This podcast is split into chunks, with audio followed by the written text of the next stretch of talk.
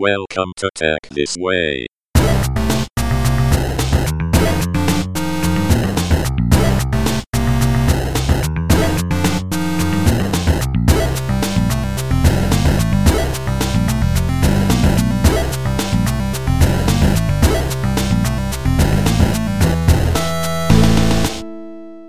you hear me? I can hear you quite clearly, and the thunder has stopped. Okay, all right. Yes, it has stopped. Uh, just right, just right. I'm trying to find a, a better backdrop for you. Like, uh, let me see. Uh, if I switch around here, As long as you put the camera somewhere stable, then that's fine. somewhere stable. I guess here lah. Can. Ah, that's good. That's good, huh? All right, so let me just clear the, the background first uh, in order for it to be unhindered. Okay, lah, can lah, I guess. Hey, thanks for getting on the video call, man. Hey, no, thanks for making time for this. Very much appreciated. Yeah, I've been uh, meaning to have a long chat with you for a long time. Ah, okay. Well, it's been a while, lah. But you know, last time we caught up was when uh, I went over to your office, and then you took me over to Mercato, uh, KLCC. Yeah. Huh. That's Okay. when I was looking to micro insurance, uh, perhaps uh, two and a half years ago, uh, three years ago. Uh, at that point in time, I was Yeah, a yeah. How how how are things with you at Etika? Yeah, they're, they're good. They're good, you know, keeping busy. So doing this Mhm. as a side hustle. Okay, all right. But this is your own personal thing, or it's a it's an Etika thing? It's a personal thing. Personal thing, lah. Okay, Yeah. good, lah, good. because I thought it would be nice to have a platform where you know our local tech, uh, whether it's technopreneurs or people in the industry or you know tech personalities like yourselves, uh, be able to Ah. share lah. Because I think I think like like yourself. Um, you know, I think a lot of people meet you in, in various forms and guises. Yeah. But perhaps not as many people know the a bit more in depth about Mr. Warren. You know. Well, uh, hopefully, you know, today's session will make it a little bit more interesting and more insightful. Then. I hope it's interesting, lah. I'll try my best. Like, you're putting me under a lot of pressure, but it should be okay.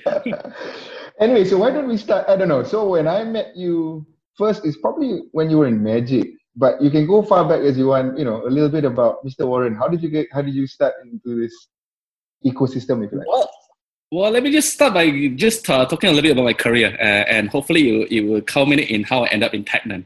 Right? I studied accounting and finance. I was in uh, London for ten years.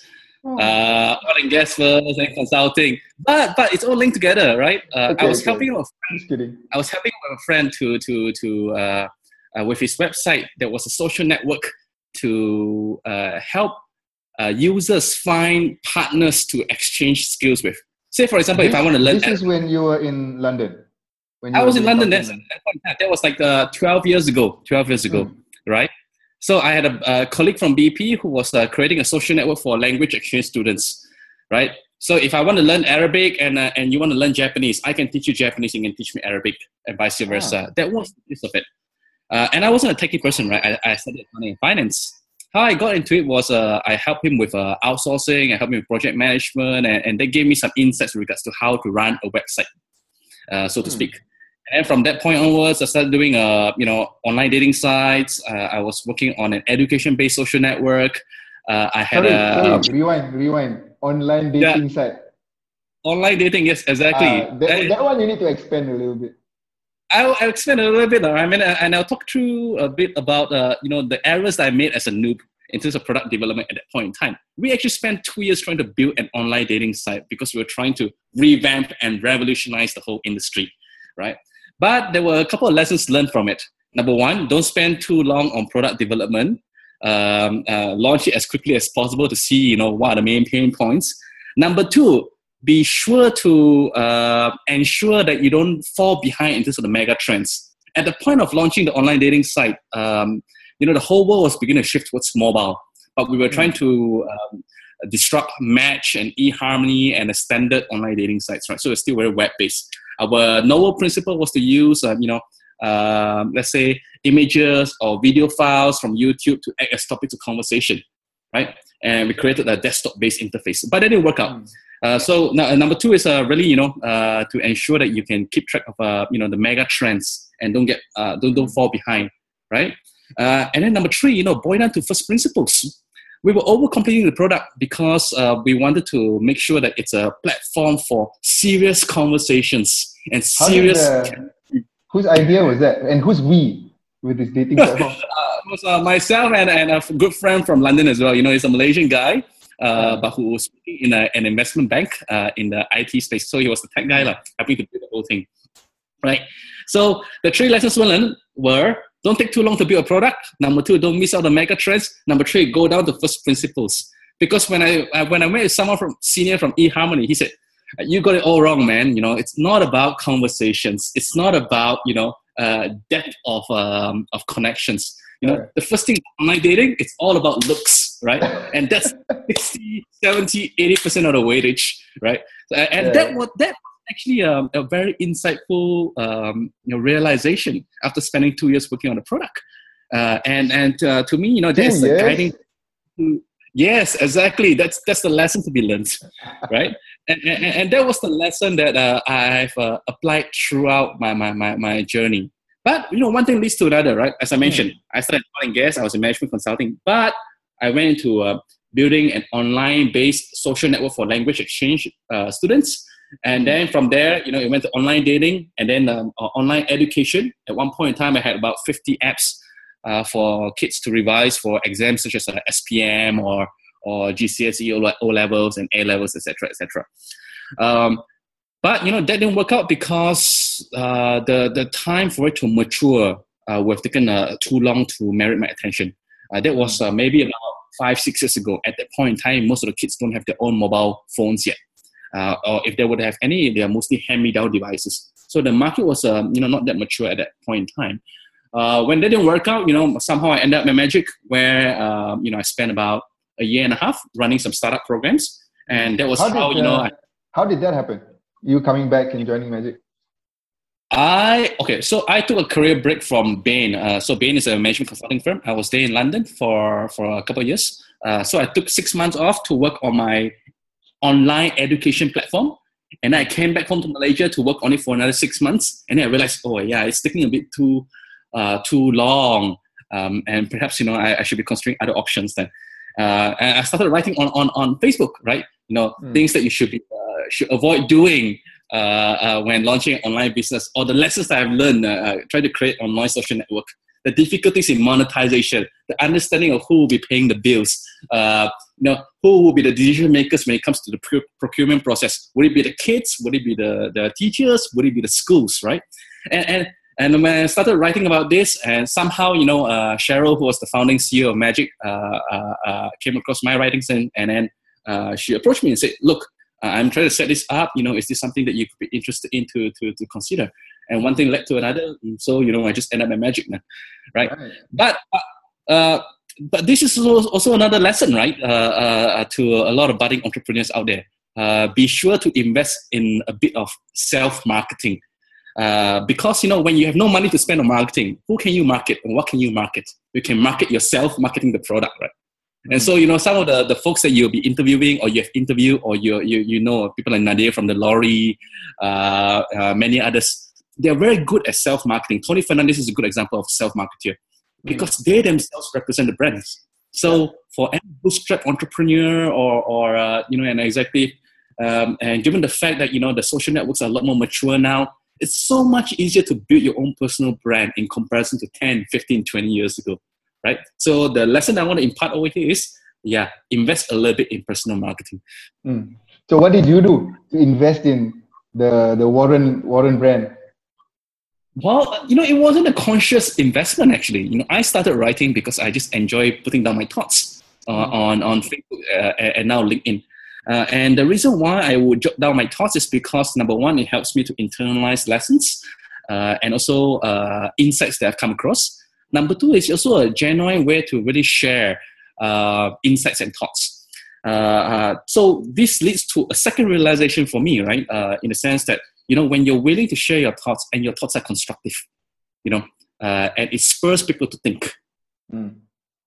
And that that is the ingredient that actually helps to build up social credibility. Because you know when a person comes across your your writing or your video or your podcast uh, very randomly, and they think, oh yeah, I mean, whatever the person uh, uh, is saying actually makes sense, right?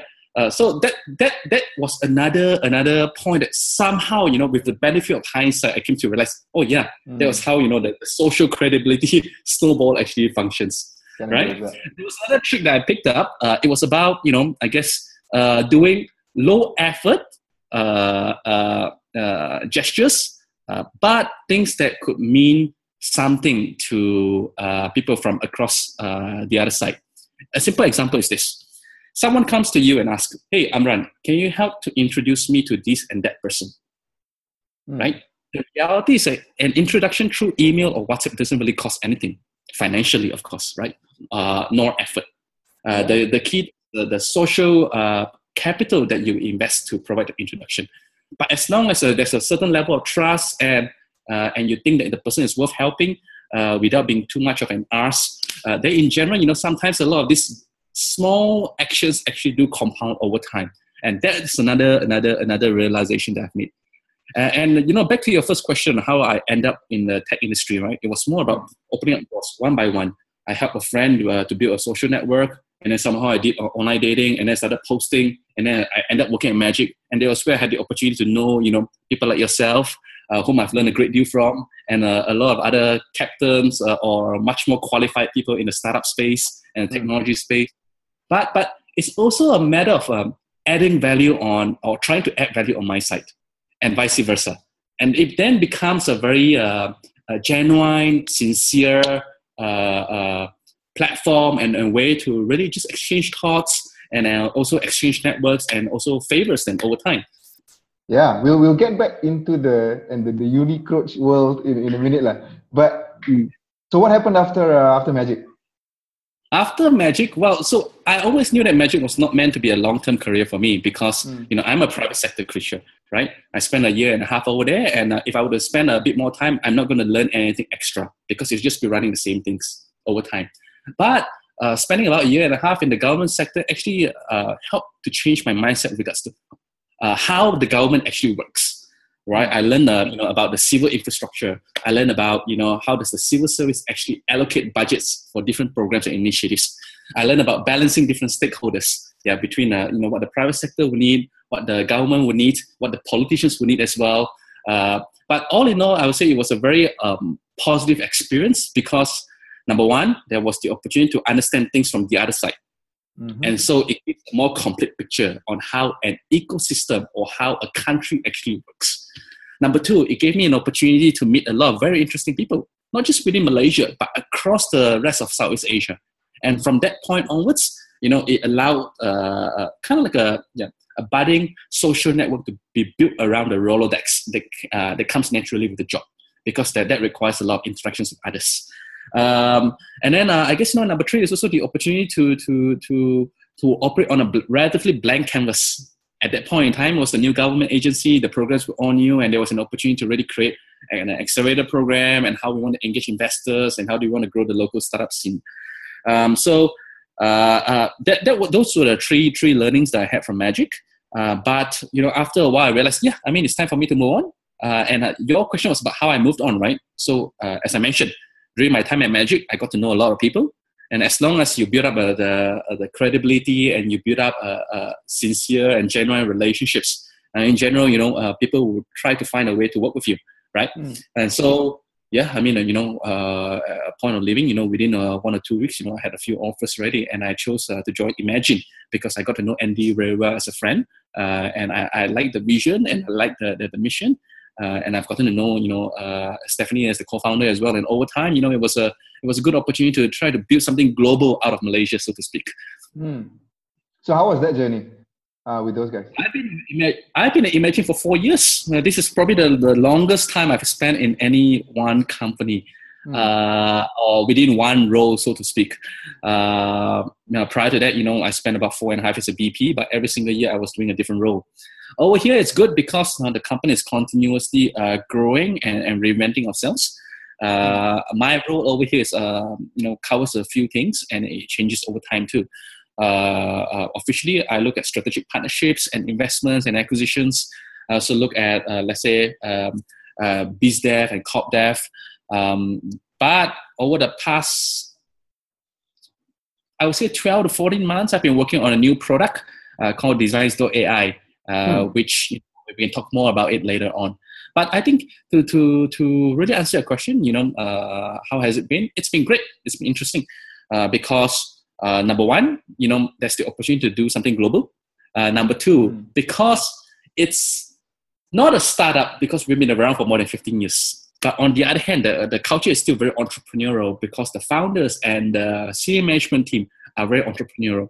It gives uh, the best of both worlds. Uh, it gives the best of, uh, hey, having a bit of structure and not uh, everything being kelam kabut versus, you know, uh, the opportunity and the ability to act quickly on opportunities.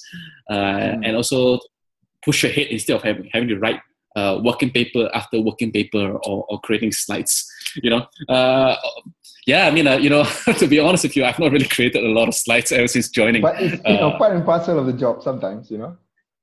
Uh, well actually you know that's what the management consultants will say lah, right or right the reality is you know in, in, a small uh, uh, company or sme right everything can be sorted and uh, uh and uh, distilled into let's say five bullet points on whatsapp this is mm. why I'm proposing. One, two, three, four. Do you agree? Yes, no, right? Yeah, if, if no, why, right? And then after that, let's do it. Come on, let's do it. That's all. Right? So that's that's you, how... you've you've already forgotten the pitch decks that you have asked people to do in during the accelerator days, man. Uh, oh, now now it was very different. It's all coordination through through WhatsApp and, uh, and chats, right? I send a couple of bullet points. Da, da, da, da, da. Okay. Done. Uh, I'm in agreement, alignment. Uh, if you disagree, uh, but if, uh, uh, if you disagree, I acknowledge. But after you agree, we uh, we will agree to disagree, but we commit. Right. So that's another principle that I've learned from from from Amazon. And, uh, uh, and to be honest with you, right, if you had asked me whether or not I'll go back to the corporate world or I were to go back to the consulting line or services line, I would say no. I, I really cannot imagine it because you know I, have been on the other side and, and I'm in a situation now where it's easier to, uh, uh, for me to get things done immediately, right? And I can see the impact. So it's very difficult for me to take a step back and say, look, do I want to go back to uh, an environment where uh, I will need to convince uh, you know a lot of stakeholders upwards or sidewards or across the interface to get things done, right? Mm. And, and, mm. and, that to me is you know the, the main reason why I'm still here and Inmagine or why I'm still here within the role that I'm currently doing. Mm. So let's go back to the networking part of of Warren, right? So I think ever since I I met you, um, we've been bumping into each other in pretty much um, all kinds of events left within KL. And it, granted, it's a small small world, right? Um, but of course, there must be the intrinsic nature of yours to to genuinely you know connect people, right? And then the WhatsApp group started.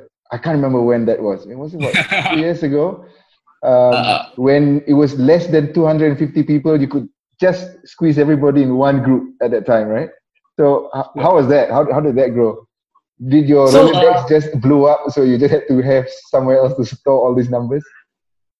Actually, you know the the the uh, you know to to to really get to the gist of why uh, a lot of these informal communities have actually succeeded organically, and this is very important because community is all about organic uh, sustenance and organic growth, meaning that you know anybody who joins in, you know, must be able to to derive something beneficial out of it and also contribute something back into it. Right?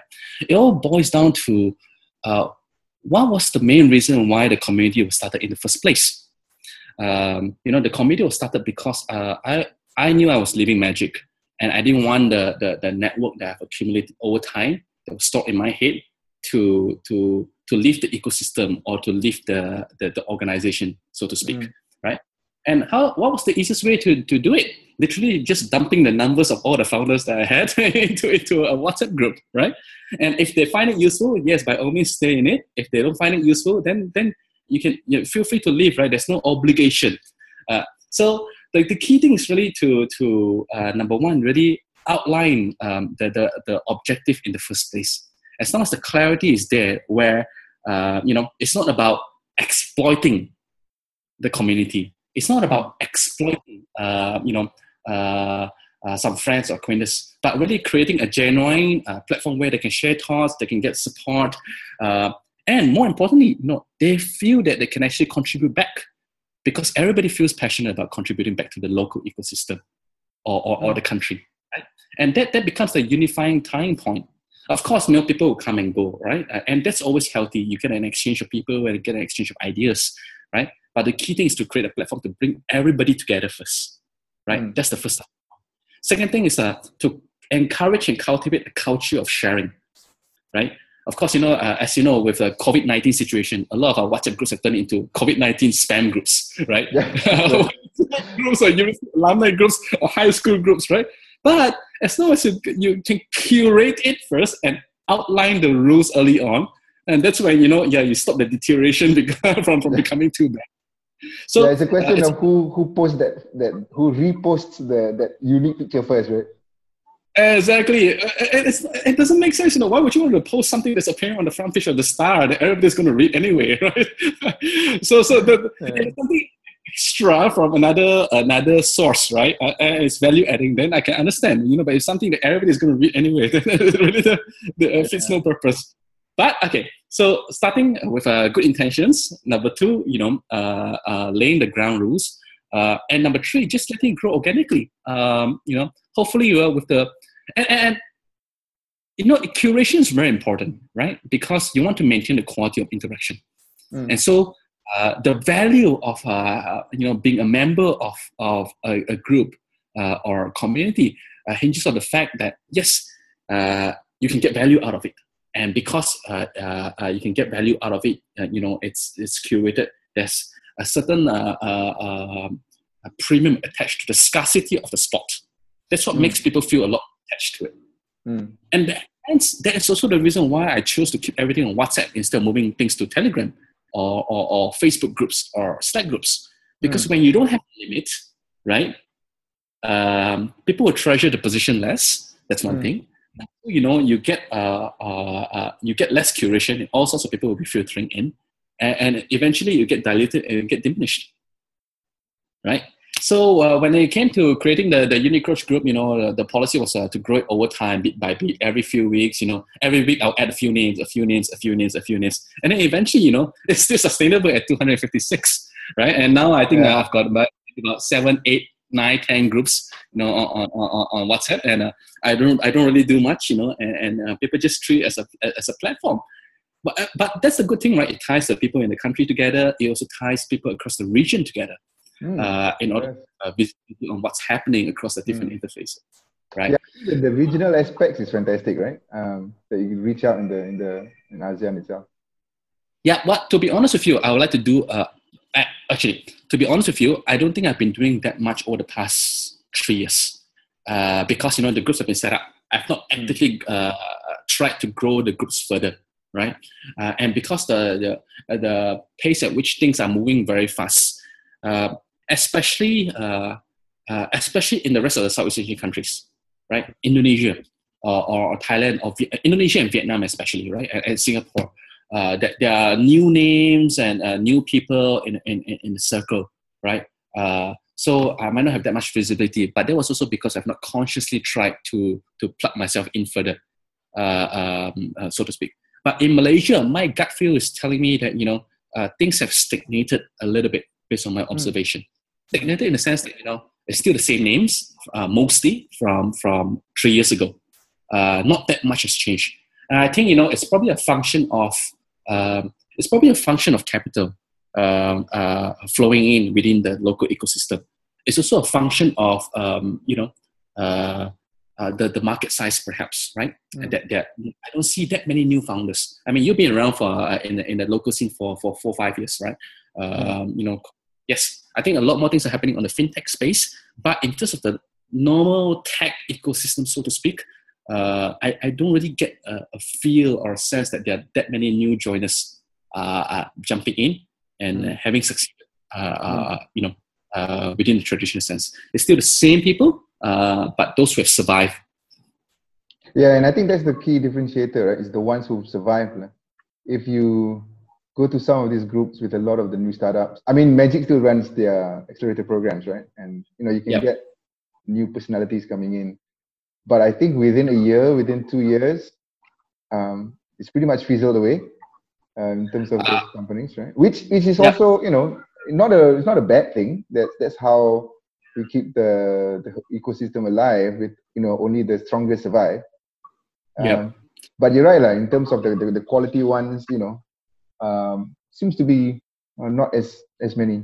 I was in uh, Jakarta last year, end of last year, um, at their uh, tech, was it Tech in Asia, and it reminded me uh, of the events in KL, you know, four or five years ago. It's huge, right? And there's so many uh, different new startups. People are coming out from universities, jumping in. Uh, seems to be a lot more vibrant there than than Malaysia these days.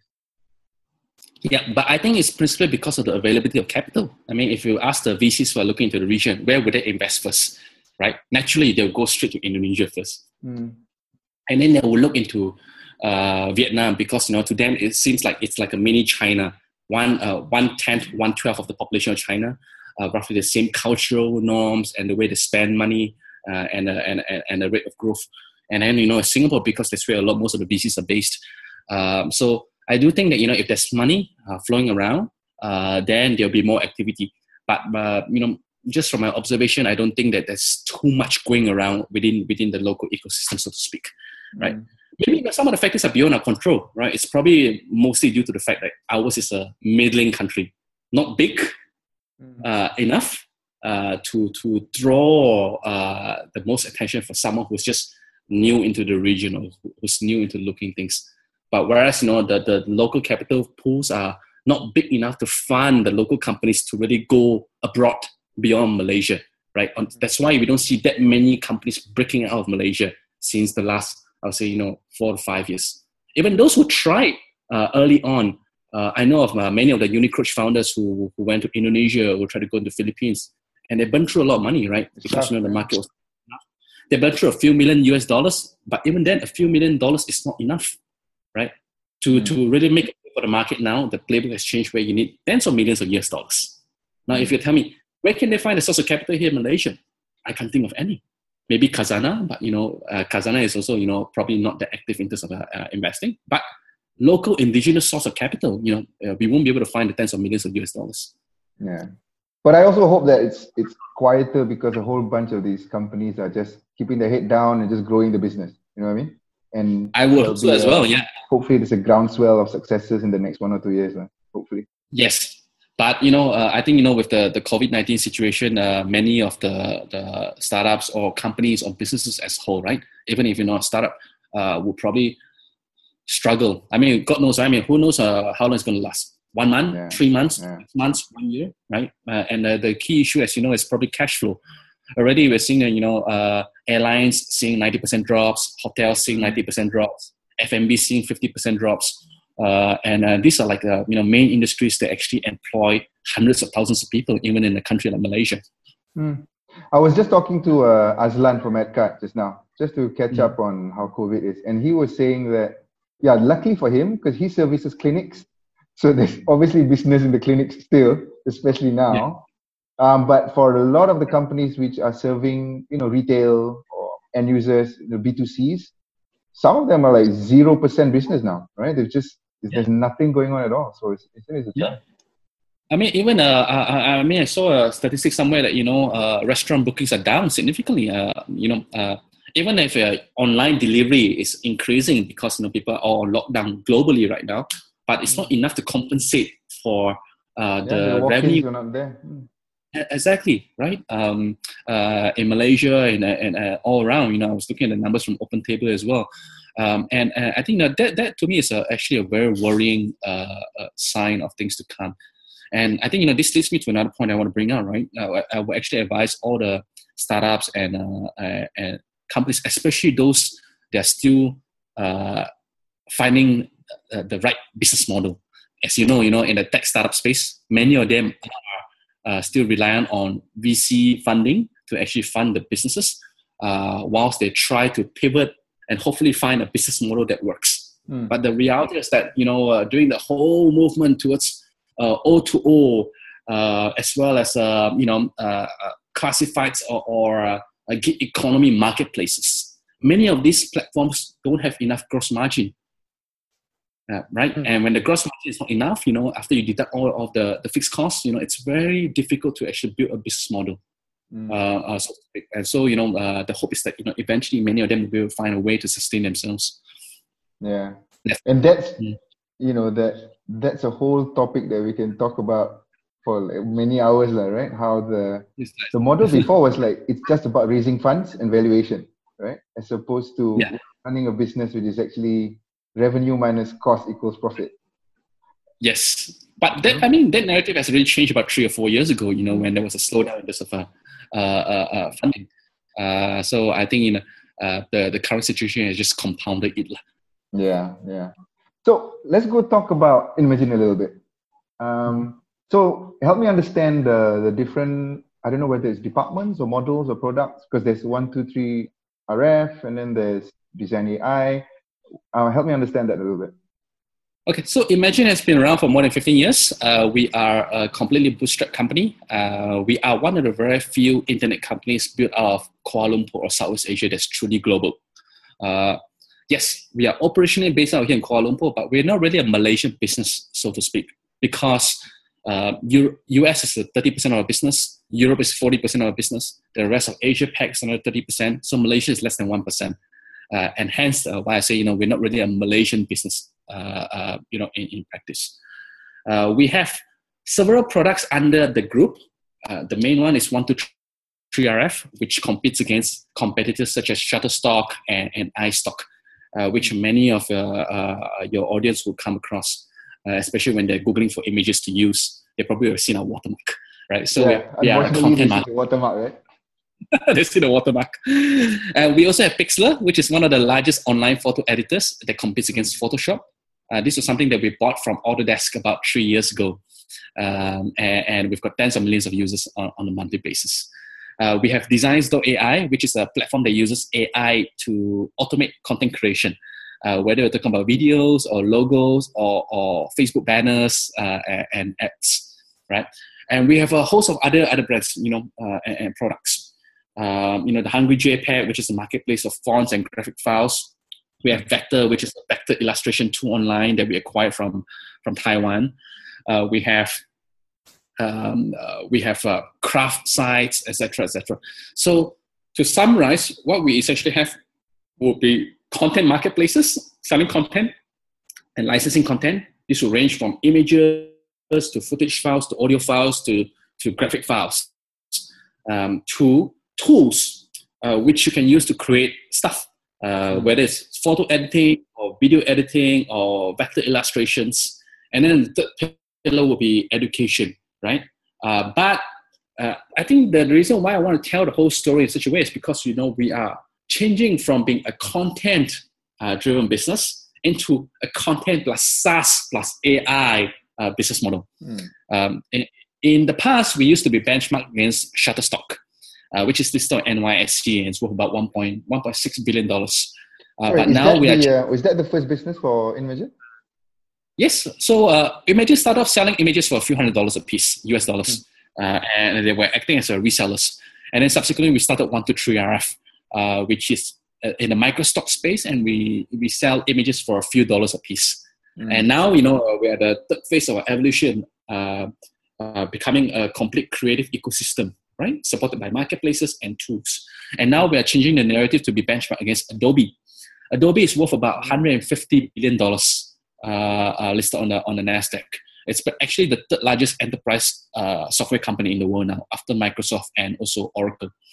Uh, uh, and it's even bigger than than than, than uh, let's say uh, Salesforce, right? Mm. Uh, and what Adobe offers is they offer Photoshop, Illustrator, you know, uh, uh, video editing software, and they sell cloud solutions. Mm. Uh, they made seven billion dollars on Creative Cloud subscriptions last year. So even if we can just try to take two or three percent from the market share, you know, it's enough for us. Yeah. Uh, it's more, uh, more than what we're happy with. I think it's like I was going to say, how the heck are you going to do that, right? But if we go back and see during the days of Shutterstock and, and iStock photos, right? Those were the two monsters. And you would say, why the heck are these guys going against those, right? And yet here you are with such a huge uh, slice of the pie. So similarly, we look at okay, there's Adobe, right? You're going to go Mm. up against those guys? Like, are you nuts? But you know you've got a bit of a track record of you know going up against the big guys and then putting a real good fight. Yeah, I mean we've been around the market for, for some time, so we actually know you know a lot of those people. Uh, you know the founders of uh, uh, uh Shutterstock, the founders of Getty. Uh, I deal with the founders of uh, Canva, for example. Uh, so the counterparts that we deal with are the global companies because that's the nature of the business. Uh, I don't really deal with a lot of uh, Malaysian uh, companies, so to speak, because there are not that many uh, folks playing in the same industry as us, uh, as mm. us, um, right? but the you know we're, we're number four in the world for for for stock images. We're number two in terms of traffic. Our photo editors is you know amongst the top in the world by user base. What is so the photo on, editor? Pixlr. P I X L R. Yeah, right. Uh, and so there, there is a track record of playing in the space, not at the top one, two, you know, uh, uh, positions, but you know, the middling pack right now. The question is, you know, how do we integrate all together into a cohesive strategy and and make a play for it? Right? Never say never. Right? Mm. Smaller company, uh, we are constrained by resources uh, because we are bootstrapped and number two, you know, with the current climate, you know, business uh, conditions are very, very tough, right? So even a company like ours that's profitable, we need to watch our cash flow very carefully because. God knows, right? I mean, uh, you know, the, the, if the situation uh, uh, declines and you know business falls by fifty percent, we need to make sure we are prepared for the kind of scenario, right? Uh, but uh, nonetheless, the track record has shown that we are always able to punch above our weight mm-hmm. relative to our size. And so the question is, you know, can we uh, wiggle our way through, find a way uh, uh, in order to build on top of the foundation that we have. And my belief uh, is uh, we actually have the foundation to do so. Uh, the, mm. the question is all about pulling the right people and the right skills and the right competencies and the right luck as well, right? Along with the right execution, right? I think execute ideas is strategy is very important. Strategy, execution, and luck.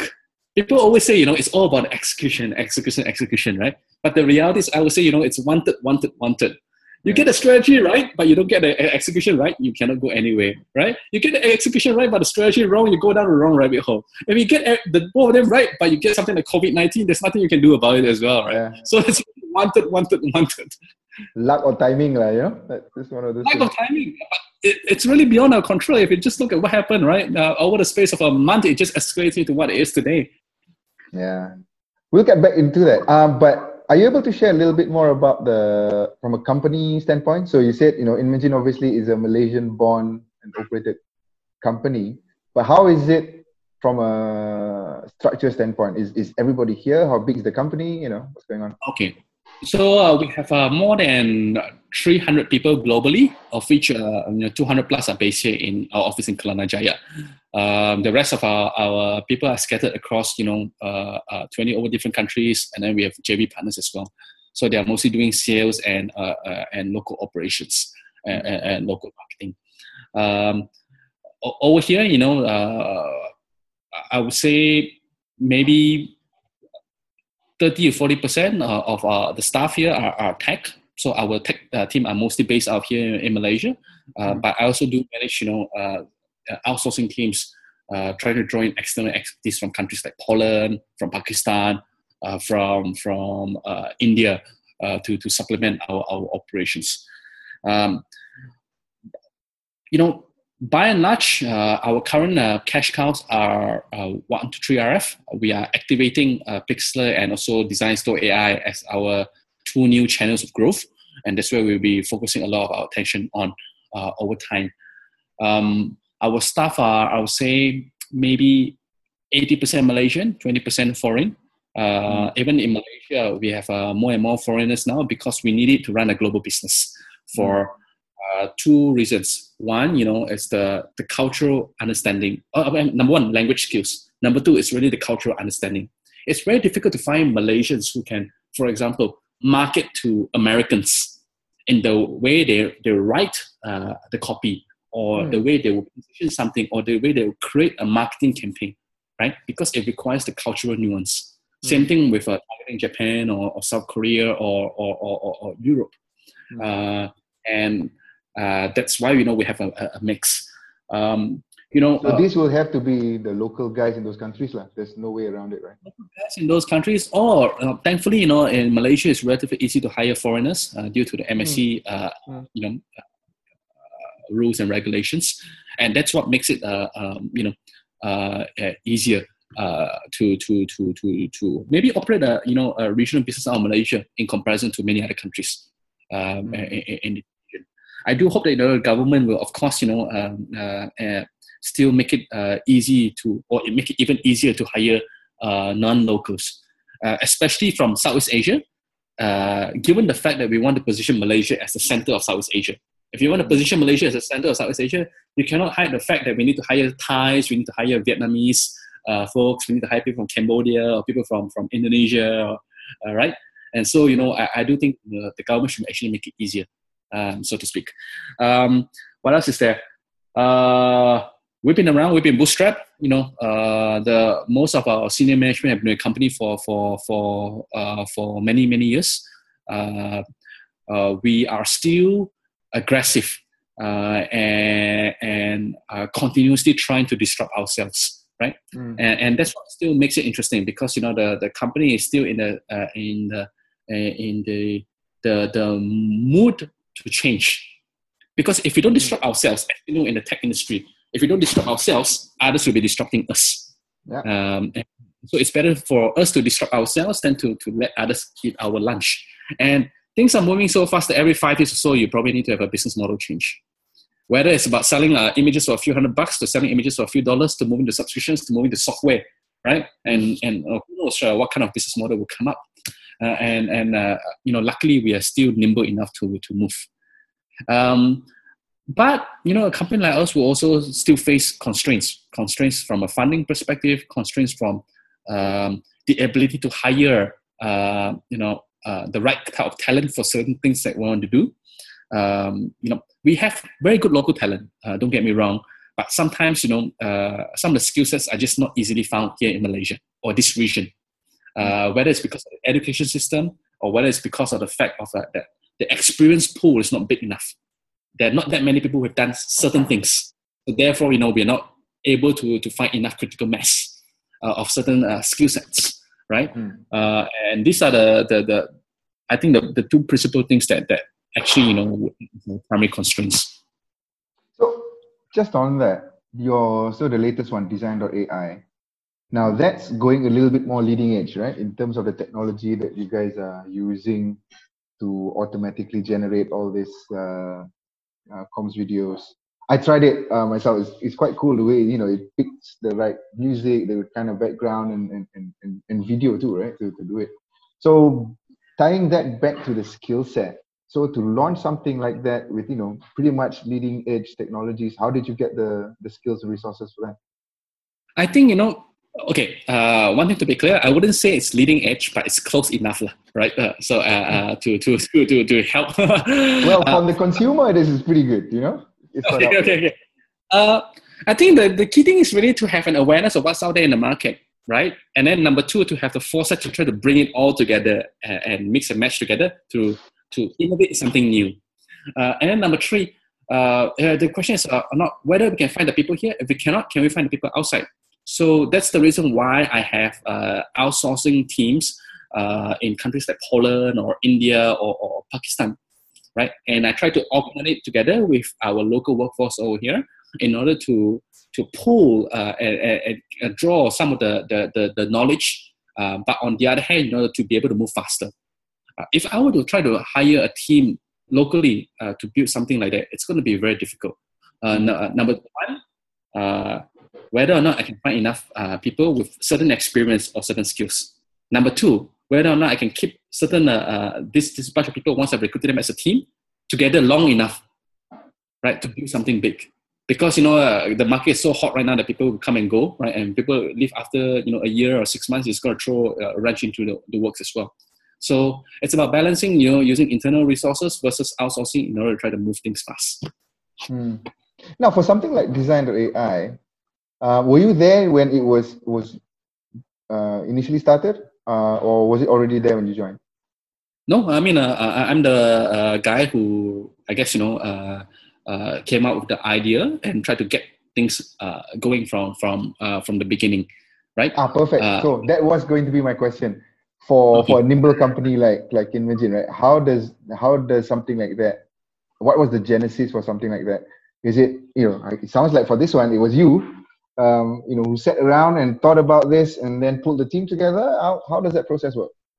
Well, the genesis was I was talking to the the my, uh, the boss and also the senior management team saying, oh yeah, we need to do something in SaaS, right? You know, uh, uh, if we don't do something, you know, our core business will get disrupted. Uh, mm. Keep talking, talking, talking, talking, uh, and, and then uh, and then you know, WhatsApp bullet points. We could do this. Look at what the others are doing. You know, let's try to do this. You know, I think this is the budget. okay, let's do it. Right, let's just get the ball rolling. right? right, and so that's the benefit of of being in a private business that's not listed, and and still founder led right? Mm. Because you can make decisions quickly.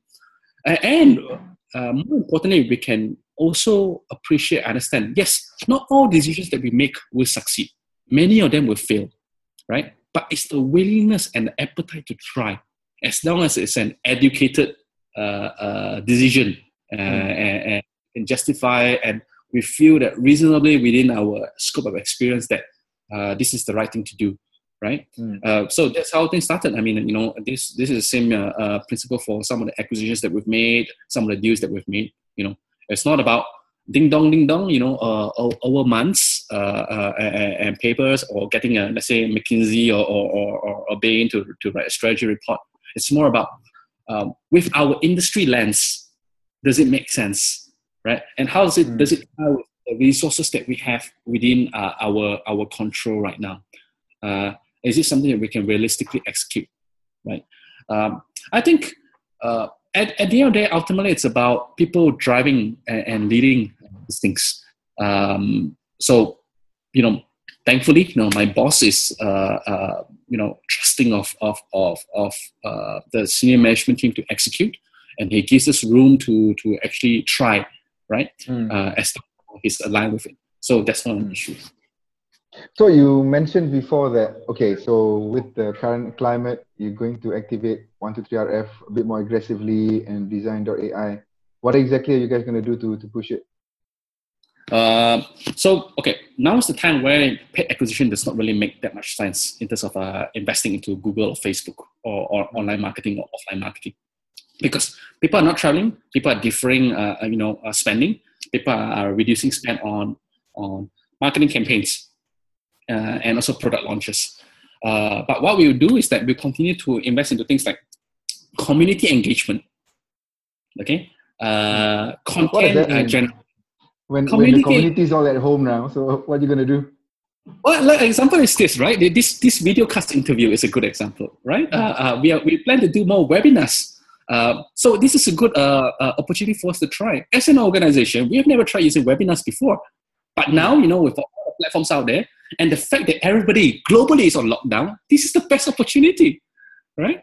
And, and, so we, we were doing more workshops on how do you actually use Pixlr to create uh, this this uh, uh, this trick and to, to enhance your photos. How do you create good marketing videos? How do you actually um, create content as a, as an out of work designer or as a struggling freelancer so that you can sell in our marketplaces? Because mm-hmm. we do believe that these things are meaningful value adding um, efforts. Number one, it helps people to upskill. Number two, it helps people to monetize more and to earn passive income. So, and, and from our perspective, right, it's useful for us from a, from a marketing perspective and also for uh, from us to to engage and to build up branding.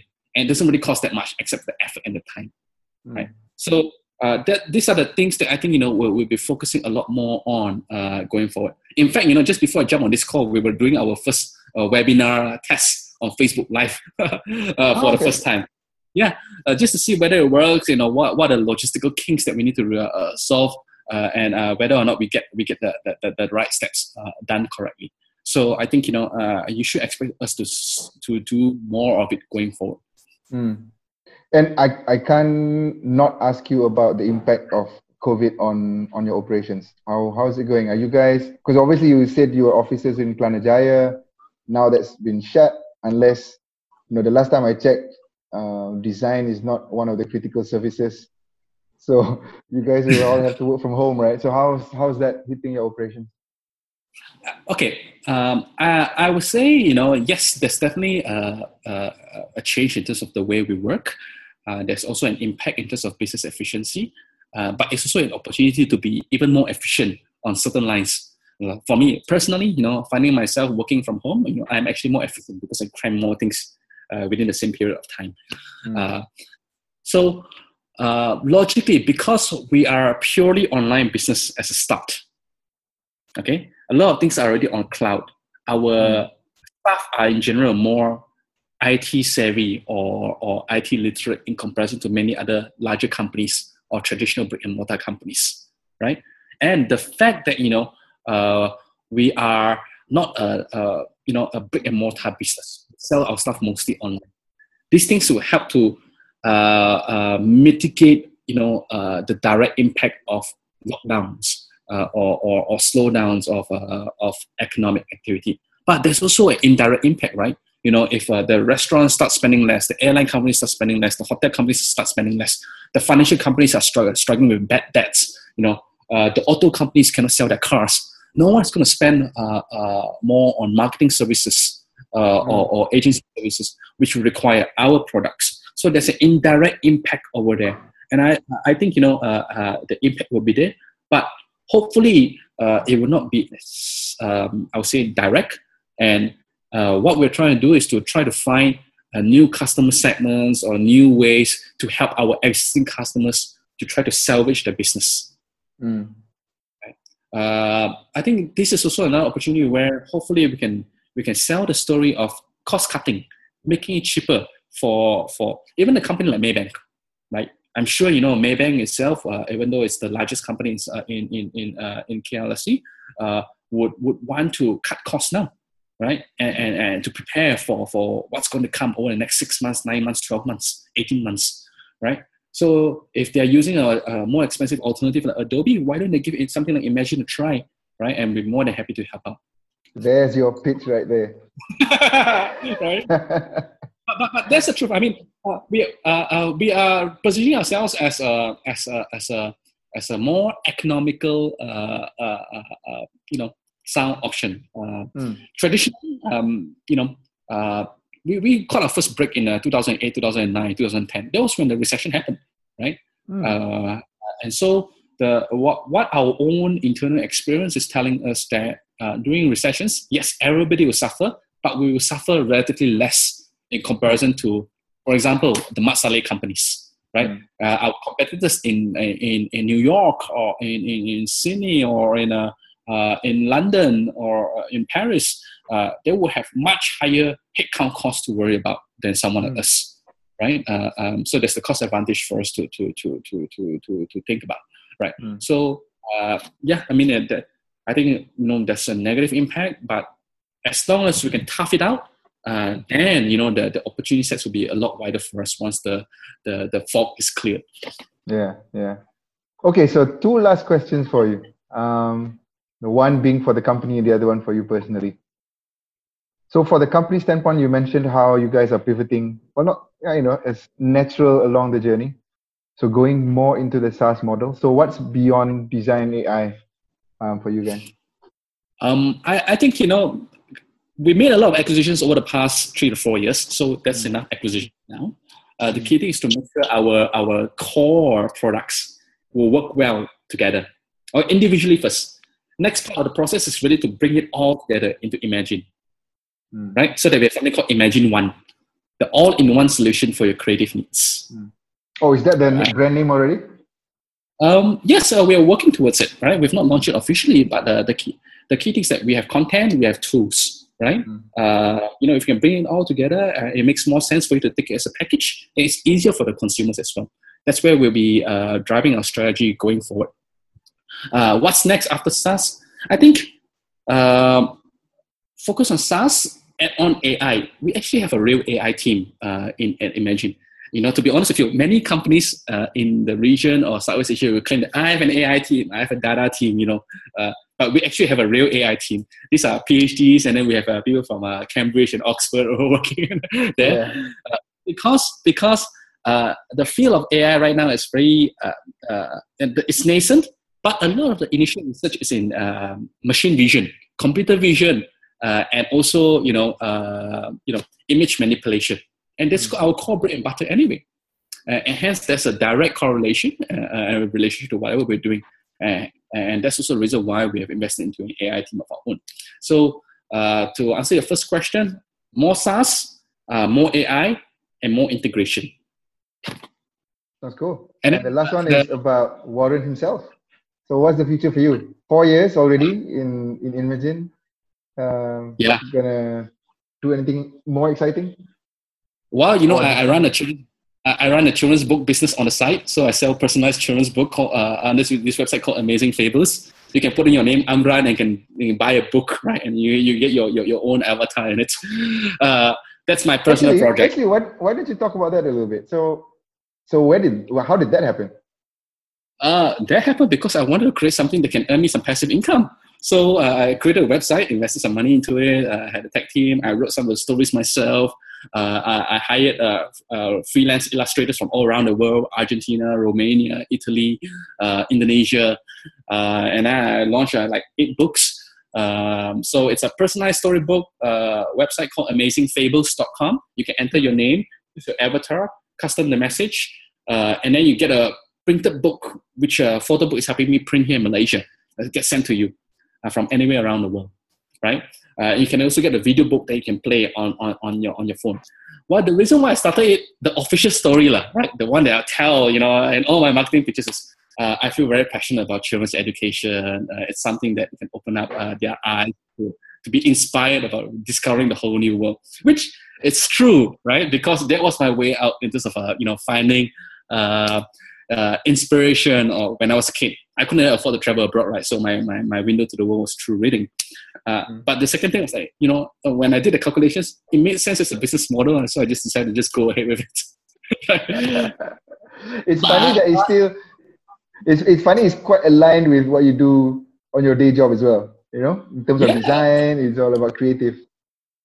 I, because uh, I, I, think you know uh, a lot of the skill sets that you learn from a day job or your part-time job can help to enrich each other right mm. uh, and uh, uh, on that basis you know actually i, I do want to uh, give some advice to some of the potential listeners if some of them are thinking of starting their own thing right whilst they're still they're still in their corporate jobs or they still have a full-time job i would recommend that them to try it uh, during the free time first before quitting and jumping head on into it, especially if they're a first time founder, right? Because you know at least you have a social safety net.